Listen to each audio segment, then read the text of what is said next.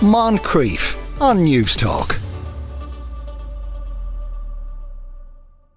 Yes, I'm happy to say Joanna Fortune joins us for our first Parenting Slot of 2024. How are you? Good and happy New Year Happy to New you Year and to everyone too. listening. Yeah. Yeah. Um, another year opening up of a million and one different questions. Adventures, opportunities, Yeah. all kinds of exciting things And ahead. many recurring themes Yes. as well. You'll find in these questions. it is the season for it, yeah, for sure. Right. First question to you is this. My son is 12 and he's really pushing our buttons at the moment. He's a middle child and was always temperamentally stereotypical, a peacemaker, a good boy, rarely lost plot over everything. However, since the summer and his start in first year this September just gone, he has become an antichrist, to put it mildly. He refuses to do his chores. He's late to school regularly. He's unbelievably cheeky. We've tried removing his luxuries, no time at the PlayStation, not allowing him to go to friends' houses or, uh, or come here, no treats on Friday nights, etc. And we've tried talking to him in moments of calm. But he shuts down every time and grunts, I'm fine. I just don't want to go to school, do the dishwasher, be nice to my brother. It's creating a horrible atmosphere, and my wife is really angry with him. Where did we go wrong? That could be a good name for a parenting book.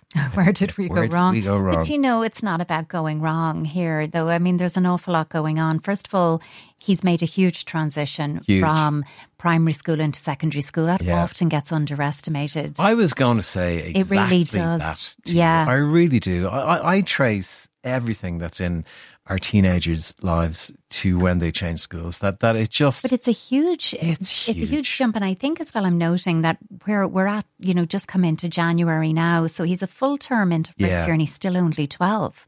yeah, so very he's young. also young to Very be in secondary school, and that may not have made any difference in primary school. You know, he may have been totally fine. His age didn't make a difference.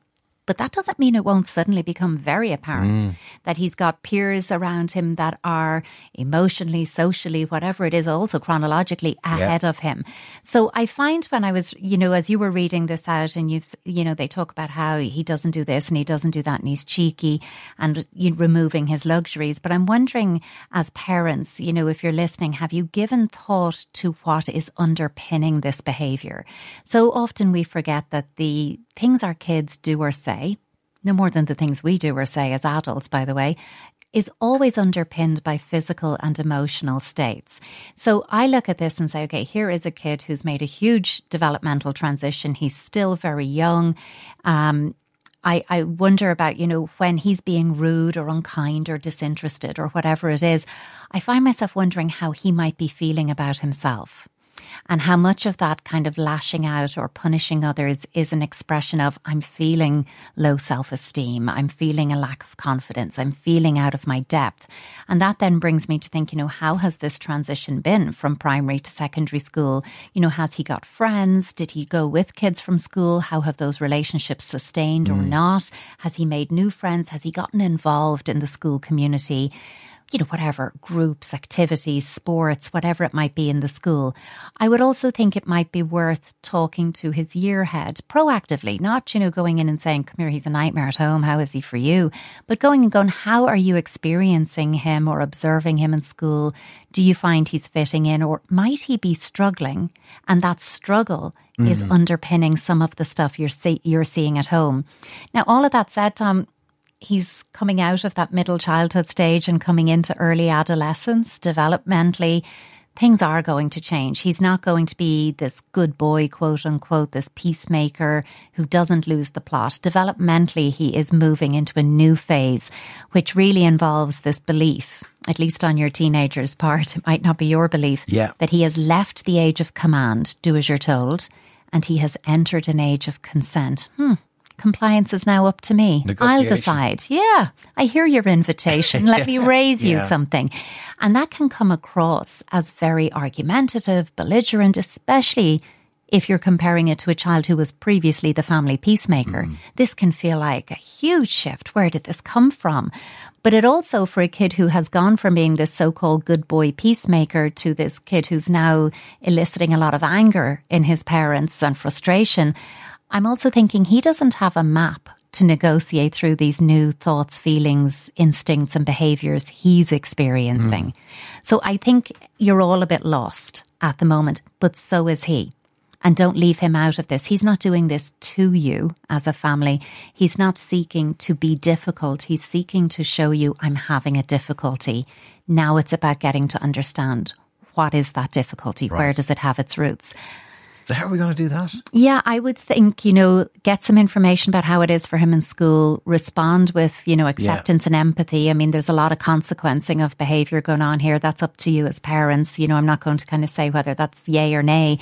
But I think, you know, in those down times or the peaceful times you talk about when you decide, now I'm going to talk to you about your negative behavior and it opens up, I'm fine, I just don't want to. Instead, talk to him about other things when he's in that good place use that to connect with him. Talk about what is working, what's exciting, what's going on. Do you want to get out for a walk with me? Let's go do something. Sure. You know, do something that promotes the connection because it's that connection that needs to strengthen. And be very aware when you're frustrated and angry with your teenager. If they look at you and see a version of themselves reflected back through you that is, you're annoying, you're irritating, you're driving me crazy, they won't let you down they will keep delivering God. on that. So you've got to let him know, no matter how he's behaving, yeah. you make eye contact. They won't let ev- you down. No. Holy moly. But make sure there's eye contact. Yeah. Good morning. How are you? How yeah. was your day? I love you. Even if he rolls Positive. his eyes and grunts at you, you make sure that's there. Sure. My word. Uh, a lot going on there. Um, and uh, let us know your thoughts to 53106. This one on teenage sisters growing apart. Our two eldest, our two oldest girls are only 18 months apart and have been like twins their whole lives. They did everything together, supported each other unconditionally, and shared the same friend group. The younger one, 16 now, has a boyfriend, and we've noticed she's starting to pull away from her older sister, which is causing some hurt. I tried to explain to the 17 year old that her sister is just experiencing something exciting and thrilling for the first time, and it's natural that she places more of her attention there but that it's nothing personal. I also encouraged my 16 year old to carve out some time for her sister, despite her new budding relationship with this very lovely boy. Very lovely boy, no less. That's a help. Yeah. Unfortunately, neither bit of advice seems to have landed, and they're both coming to me annoyed with the other, and they're fighting more than they ever did before. Are worried as they as they gain some independence, that beautiful friendship that they've had is going to disintegrate somewhat. Should I interfere to explain to them how precious it is, or just leave them to sort it out and trust their bond won't fall apart completely? I feel like the latter is where I would go. I mean, you've got to trust their connection and bond, but at the same time, these are two young women. They're 16, 17 years old. They're discovering independence developmentally, each of them, only, you know, as sisters, yeah. but in general in the world. They're having experiences, you know, interacting, relating with people in their lives outside of each other. And that might mean for now deprioritizing each other so that they can do that. But one of the tasks of adolescence is striving for autonomy, independence. Yeah. You know, that process of separating out, I am my own person apart from you. Your girls not only have to do that with you as parents, they have to do it with each other mm. because mm. they've been so you know, enmeshed nearly. You know, they've been behaving and treated like twins, but they're not. They're two independent individual people. And I, I'm, as you're reading that and, you know, they do everything together, I'm then hearing about the 16 year old has a boyfriend and I'm thinking, well, that's something they're not doing together. That's something that is different.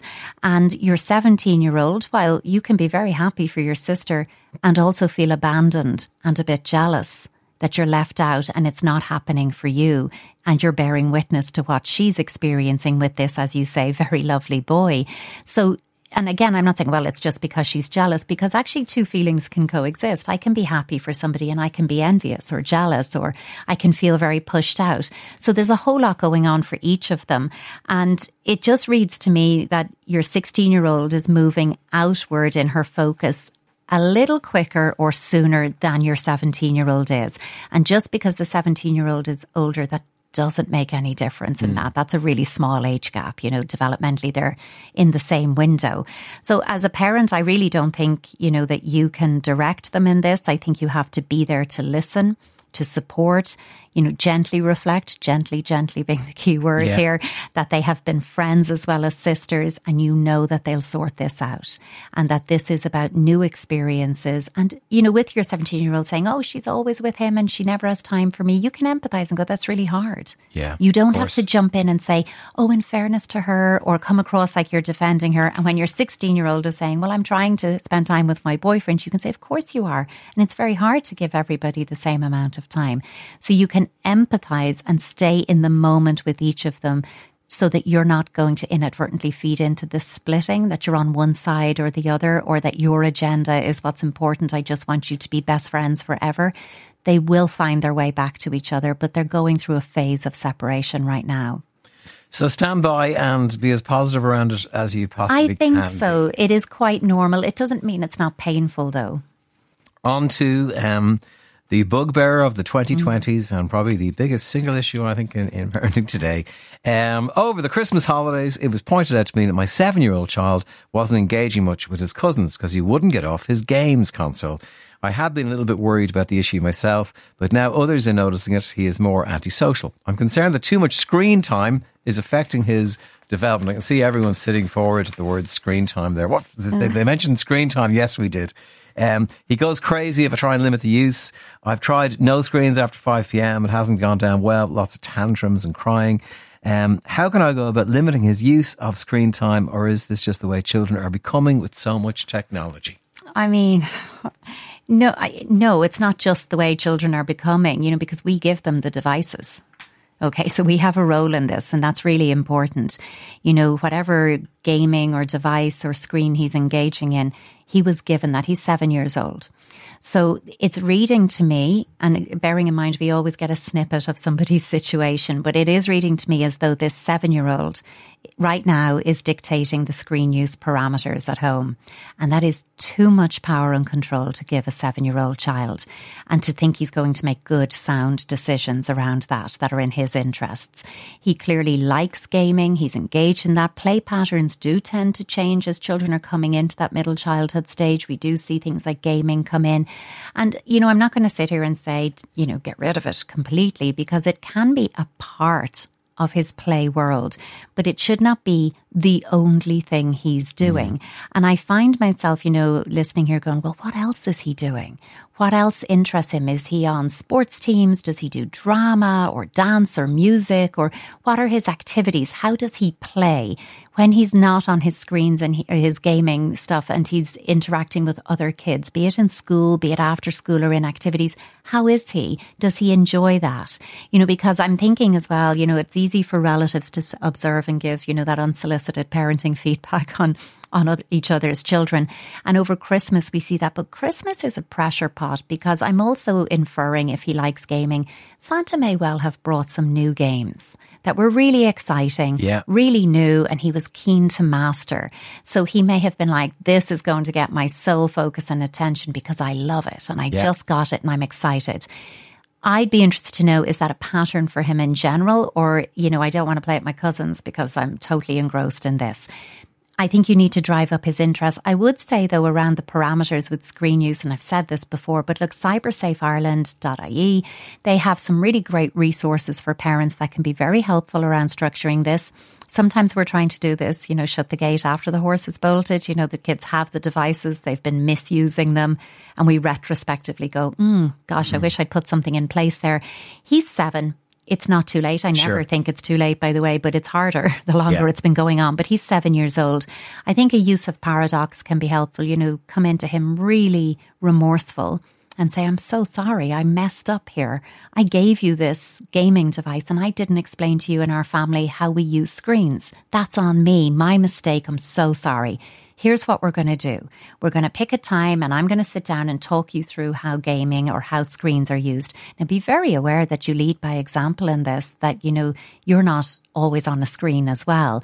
And that you're going to make sure that there are windows of time he can play his games because you don't want to word this in a negative, don't do, don't Sure. do.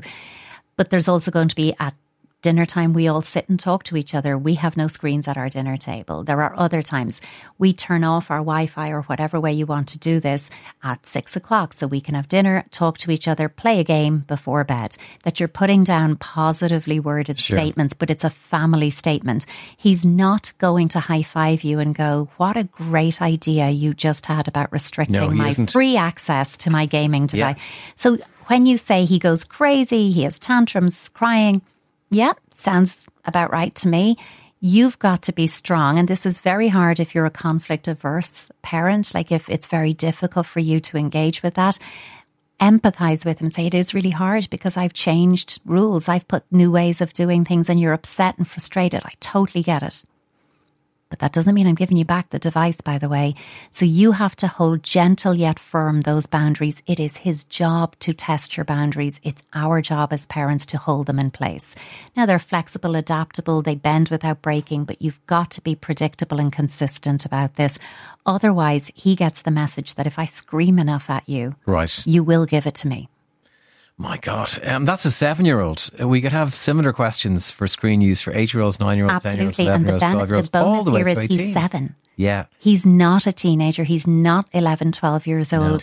You do have an opportunity to turn this around and put those boundaries in place now. I would make sure that you're driving up opportunities for things and don't put it on him. Do something else. You know, come up with things. Let's go to the park. Let's go for a walk. Yeah. Structure the time so that he doesn't have the access and opportunity to the gaming device either because you're occupying him with other family or parent child activities. I'm wondering how, how parenting slots were filled up in the years before screens. Um, Oh, there's always something, though, there? isn't there? Was- There's always something. Yeah. you could have an entire slot, you know that. um, right, I hope that works. Um, sit them down and talk and, and see where it goes. Uh, this one um, is a little bit sad. This one, uh, my ex partner and father to my children has just announced he is in a new relationship. My girl, who's 13, is fine, but my 10 year old girl is devastated. She wasn't this upset when we separated, probably because she was very young at the time. But now her mood has changed. Even the tone in her voice seems lower, and she's not very excited about anything. It seems like depression, but I'm not sure if she's too young for this or if this is a normal reaction. Her older sister confided in me that the younger one always thought we would get back together, me and my ex partner. I think this might be the main issue. How do I go about talking to her about the situation and adjusting to change? Oh, the poor little thing. I mean, it certainly sounds like she is grieving the loss of the fantasy that her parents would get back together. And in response to that, she needs empathy, but she needs space to cry, to mourn that loss. And it really is like a grieving because she's held this picture and story in mind that one day they're going to get back together. Um, it's important she gets to let those feelings out. So you can come to her and don't say your sister told me, but say, I've been thinking about how this is for you. And I think you you hoped or believed Sure. that one day we would get back together. And now that your dad has a partner, that's really ended that for you. And sit with her, let her cry. Don't fix it, don't sabotage it. Just let her let that out and talk about the things she wanted. Because she was so young, as you say, when you separated, I think it's worth revisiting that kind of conversation and letting her know look, your dad and I realized that our feelings for each other had changed. We got along better as parents. If we weren't living in the same house, we ended our relationship. And while our feelings changed for each other, our feelings have never changed for you and your sister. We co parent you. We will always be friends because we have you in common. I'm happy if your dad's happy. And Sure. if he's in a relationship that makes him happy, then this is a good thing. Your dad and I are not getting back together. We were never getting back together. So you're gentle yet firm. And I realize I'm, you know, saying that, and that may not be this parent's experience. You may not be as happy as I'm telling you to say you are and things, but it's really about trying to hold that line. I do think, and it's not inferred one way or the other in this letter, but it's just coming to mind, so I'll say it, that if you are co-parenting, you know, ideally you're doing that in a harmonious way, but if there's some acrimony or irritation, let's say, between co-parents, if one of you has a new relationship and you're going to introduce your children, the right thing to do is to let your ex partner know, the par- other parent of those children know, and not because they have a right to know or it's their business or information, but so they can support your children when they're not with you. So make sure that the other parent knows, hey, I'm in a relationship Sure. with somebody and I'm going to talk to the kids about it. This is their name. This is how long. I'm just letting you know so you can pick up whatever comes home to you when they leave me. I think that's also really important. Okay, so a big conversation there. Um, I did want to try and fit this one in because uh, it's it's I, I, I'm seeing this as a strange problem. Okay. Um, my 16 year old is in fifth year and putting himself under a lot of pressure academically. He always did well in school, and as a family, we support him in extracurricular studies. But he now wants to take on an extra subject for his leaving cert next year because he's worried he won't get straight A's in the subjects he has chosen. While we want to support him in his studies, we also want to support him in having more balance in his life. And I think an extra subject will be the straw that breaks the camel's back. The last thing he needs is extra pressure or burnout. How should I support him academically and also ensure he's getting enough rest and downtime? Oh, it's a balancing act, isn't it? And I'll just, you know, conscious of time as well eh, and give them a thorough answer. I think he may need to hear the information you're saying from a teacher as well. So it might be worth linking with his year head or guidance counsellor or whoever you identify in school would be his closest connection within the faculty. I think, uh, uh, you know, look, let him know how proud you are of his commitment because this is clearly a hard-working kid putting in the groundwork in fifth year. It will stand to him. But remind him that research tells us the best way to embed learning so that we can recall it later on in an exam setting is to make sure that we take time for rest and fun. That's not a break from learning. It's part of learning. And we forget that, that playing, having a laugh, having downtime is an integral part of the learning process and that you're worried an extra subject would take up the time and not allow him do that embedding. There's a lot of mention in here about extracurricular studies on Yes. top of his studies. I'd like to know what his extracurricular fun things are in and out of school. And I would make that a focus and a priority. If he, if you're thinking, gosh, he really doesn't do much, find something. important. It's, it's essential. Yeah. It really is essential. And I'm not being twee about it. The best way to embed learning is that play, fun, and rest are parts of it. We need waves of activity for our brains to process and, and to really integrate that learning. So kids who are working this hard, this early in the Leaving Cert curriculum, as parents, we need to make sure we're chiseling out very careful around it. Um, in fifth year as well, I- I'd, Yeah. be, I'd be more One of the hardest years in school, I would say, actually, Yes. to be honest. It's the demands curriculum wise are very high in fifth year. It's a big step up. It really is. bit of a It really is. for, Yeah. for a lot of them. Yeah, uh, I have to say I'm very impressed by his simply wanting to do extra subjects. I'm being worried about not getting enough straight A's. But you know what's interesting? He wants to get straight A's in the subjects he's chosen, but I'm wondering why? Is that just a sense of personal achievement, or is this a perfectionistic young person where I, if I don't get 100% in everything, then I to do failed? medicine. But he might get away with one subject not being an A in that. So I think that's where you bring in the teacher, a member of faculty who can sit down and say, look, what are we aiming and working towards? This is what you're on track Sure. for. We can support you. He needs pacing. Yeah. It's a marathon, not a sprint. And it's very, very hard. It will stand to him putting this work in, but not if it burns him out. Sure, very good. Uh, Joanna, thank you very much indeed. Lovely seeing you and uh, happy 2024. Moncrieff, weekdays at 2 p.m. on News Talk.